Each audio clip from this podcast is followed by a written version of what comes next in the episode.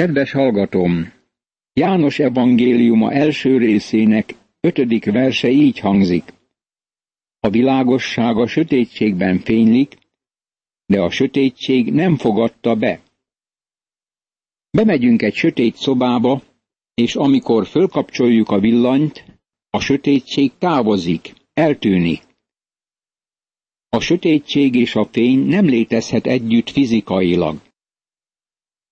Mihelyt világosságot viszünk valahova, a sötétség eltűnik. Amikor a villanyt leoltjuk, a sötétség visszatér. De a lelki világosság és a sötétség együtt létezik. Valamelyik családban a férj megtér, de a feleség megtéretlen marad. Ez fordítva is előfordul. Itt egy férfi egy másik férfi mellett dolgozik. Ezt mondja, mit gondolsz, amikor arról beszélsz, hogy miként lehet keresztényé válni? Én a lehető legjobb munkát végzem. Vajon nem vagyok keresztény? Ezen a munkahelyen a sötétség és a világosság egymás mellett található, és a sötétség nem tudja befogadni a világosságot. Éppen erről van itt szó. A világosság a sötétségben fénylik, de a sötétség nem fogadta be. A világban volt, és a világ általa lett, de a világ nem ismerte meg őt.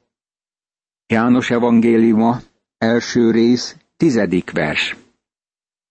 Ez tragédia volt, hogy a világ sötétségben maradt, lelki sötétségben, és nem ismerte meg őt.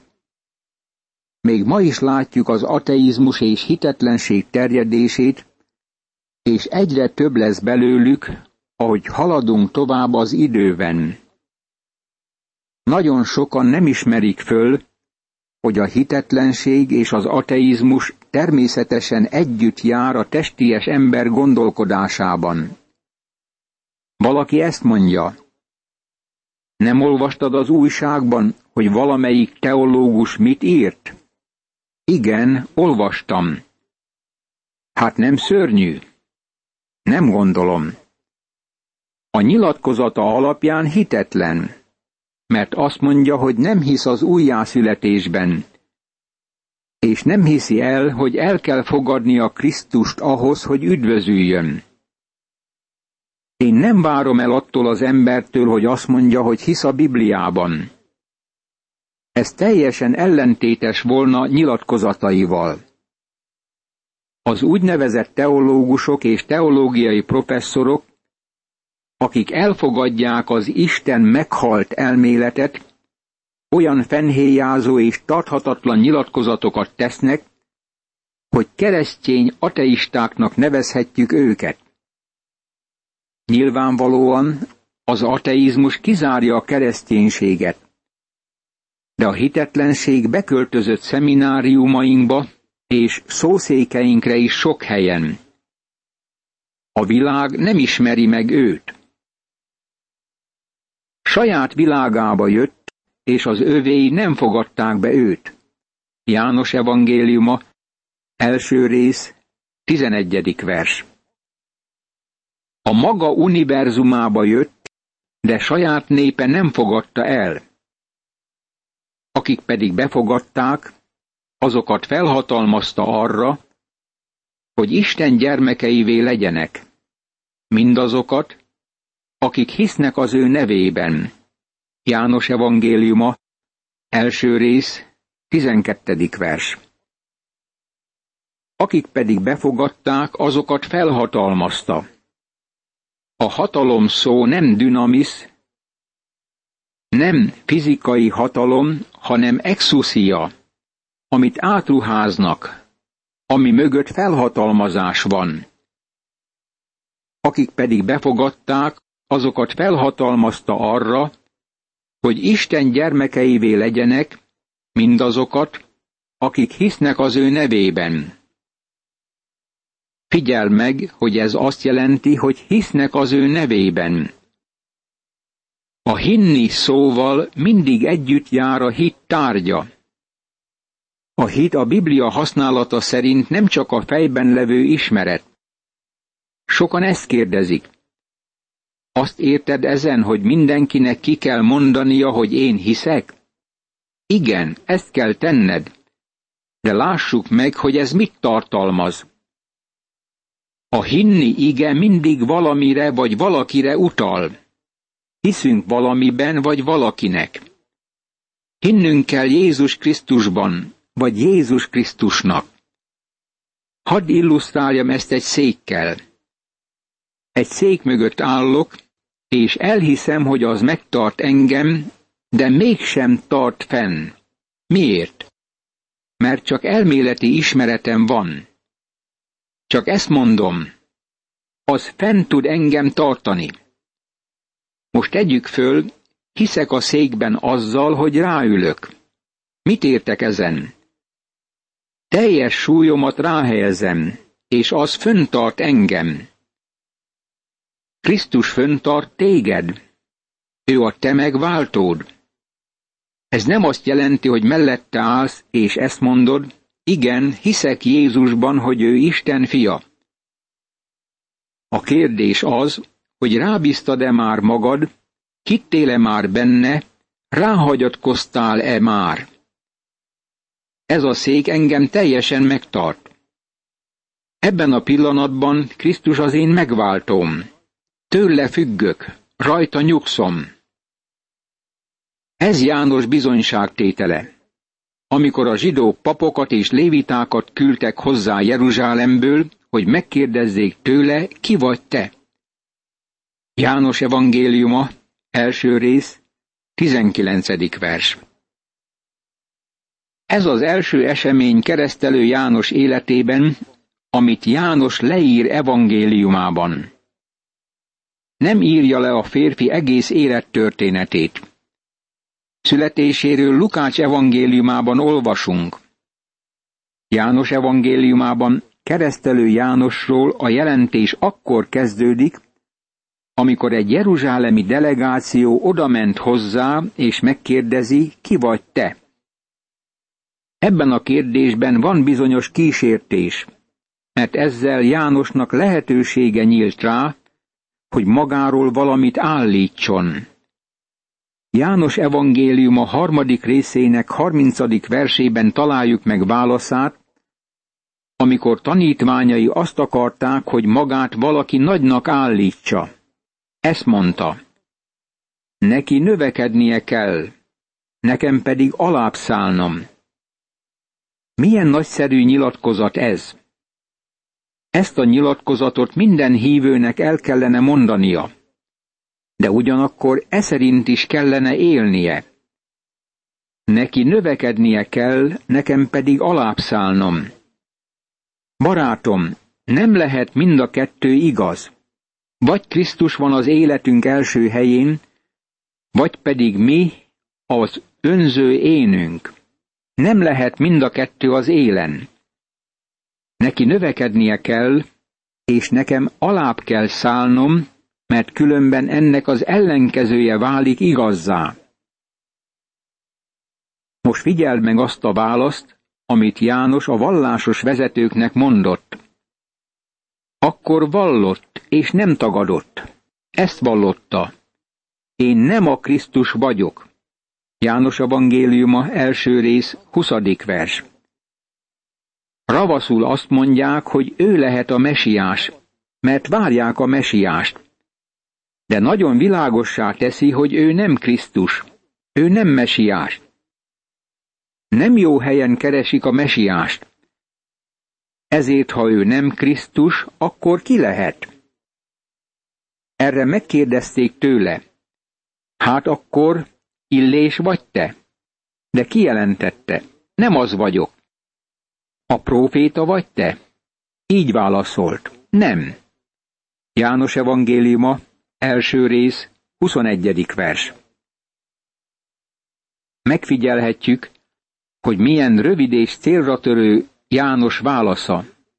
Nyíltan felel, és sokkal rövidebb a válasza, mint a vallási vezető kérdése. Ha ő nem Krisztus, akkor illésnek kell lennie. Ha nem illés, akkor a prófétának kell lennie.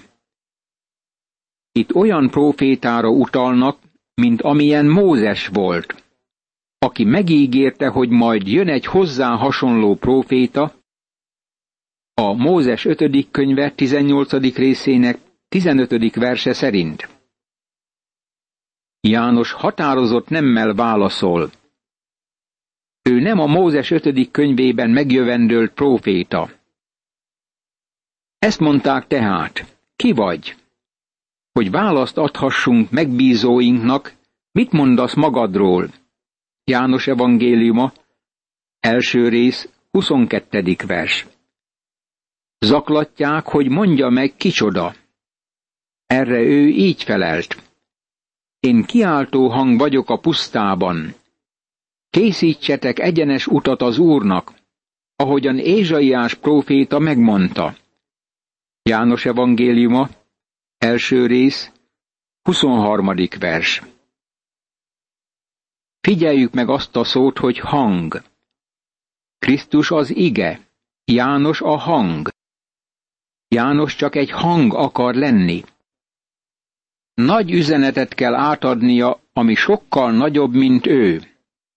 Őszintén szólva, meg kellene elégednünk vele, ha mi csupán egy hang lennénk, mert bizonyára az üzenetünk nagyobb, mint mi magunk.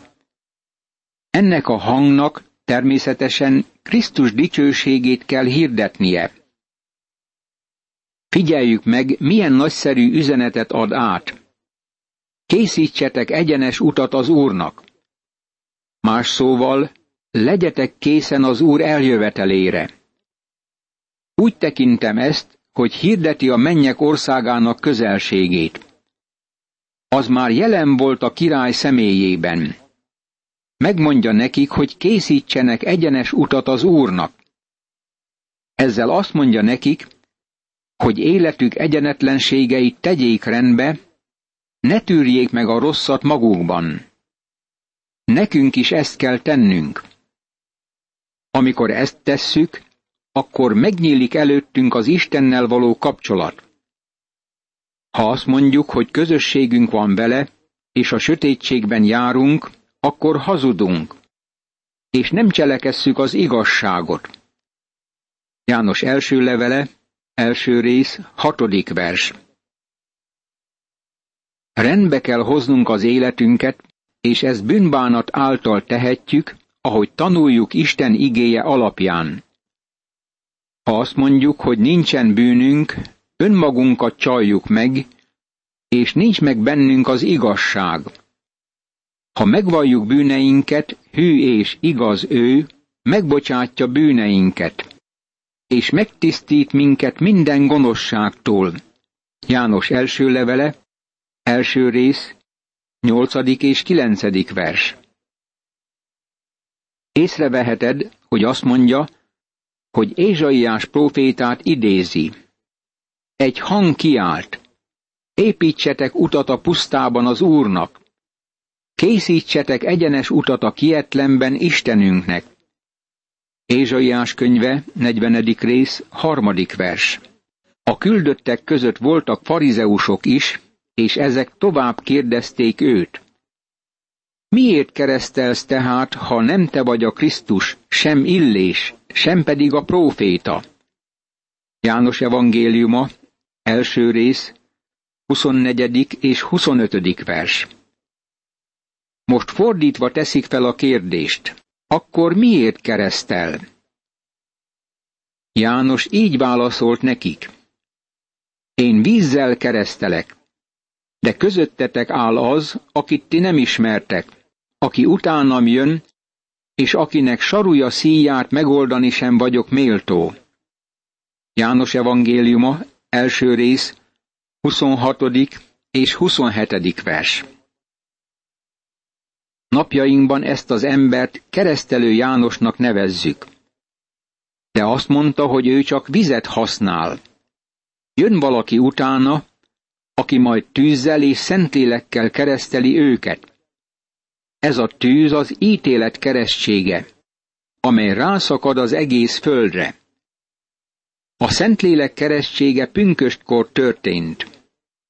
Az ember kíváncsi rá, hogy vajon Krisztus ott volt-e a tömegben azon a napon. Nem tudjuk, de ott lehetett.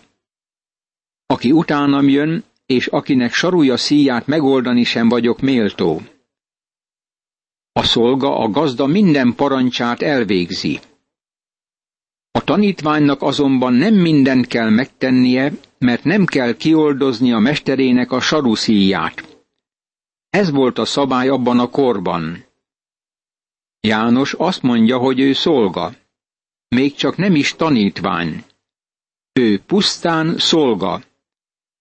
Nem méltó arra sem, hogy szolga legyen, jól lehet az volt. Ez Betániában történt a Jordánon túl, ahol János keresztelt. János evangéliuma, első rész, huszonnyolcadik vers. Már korábban felhívtam a figyelmet arra, hogy János apostol a geográfia és a naptár alapjára építi mondanivalóját. Itt megad egy földrajzi területet. Aztán figyeljük meg, hogy hogyan kezdődik a következő vers. Másnap. János bemutatja, hogy aki az örökkévalóságból jött, vagyis a testélet ige, most e földön a földrajzi és a naptári keretek közt éli életét és végzi szolgálatát. Másnap János látta Jézust, amint jön felé, és így szólt. Íme az Isten báránya, aki hordozza a világ bűnét. János evangéliuma, első rész, huszonkilencedik vers. János őróla beszél e helyen. Ő a megváltó. Ő nem csak mesiás, hanem megváltó is. Ő azért nagy megváltó, mert Isten báránya. Ő a tökéletes megváltó, mert elveszi a bűnt. Ő a mindenható megváltó, mert elveszi a világ bűneit. Ő örökkévaló megváltó, mert elveszi, és ez jelen időben hangzik. Bárki hozzá mehet, bármikor. Itt találjuk annak a válasznak a beteljesedését, amit Ábrahám adott Izsáknak sok évvel azelőtt. Izsák ezt mondta. Itt van a tűz meg a fa, de hol van az áldozatra való bárány? Ábrahám azt mondja, Isten majd gondoskodik az áldozatra való bárányról, fiam. Mózes első könyve, huszonkettedik rész, hetedik és nyolcadik vers. János megmondja, hogy Jézus bárány. Ez bizonyítja, hogy Kain tévedett, és Ábelnek igaza volt. Ábel kisbárányt áldozott fel. Minden bárány, amit megöltek a zsidó oltároknál korszakokon át, most már beteljesedést talált Jézusban. János megjegyzi, íme az Isten báránya, aki hordozza a világ bűnét. Ő az, akiről én megmondtam, utánam jön egy férfi, aki megelőzött engem, mert előbb volt, mint én. Én nem ismertem őt, de azért jöttem, és azért keresztelek vízzel, hogy ismerté legyen Izrael előtt. János evangéliuma, első rész, harmincadik és harmincegyedik vers. János azt mondja, hogy Jézus az igazi keresztelő. Nevezhetjük őt úgy is, hogy keresztelő Jézus. Ő keresztel Szentlélekkel és tűzzel. Így tett erről bizonyságot János. Láttam, hogy a lélek leszállt az égből, mint egy galamb, és megnyugodott rajta. Én nem ismertem őt, de aki elküldött engem, hogy vízzel kereszteljek, ő mondta nekem, akire látod a lelket leszállni, és megnyugodni rajta, ő az, aki Szentlélekkel keresztel. Én láttam, és bizonyságot tettem arról, hogy ez az Isten fia.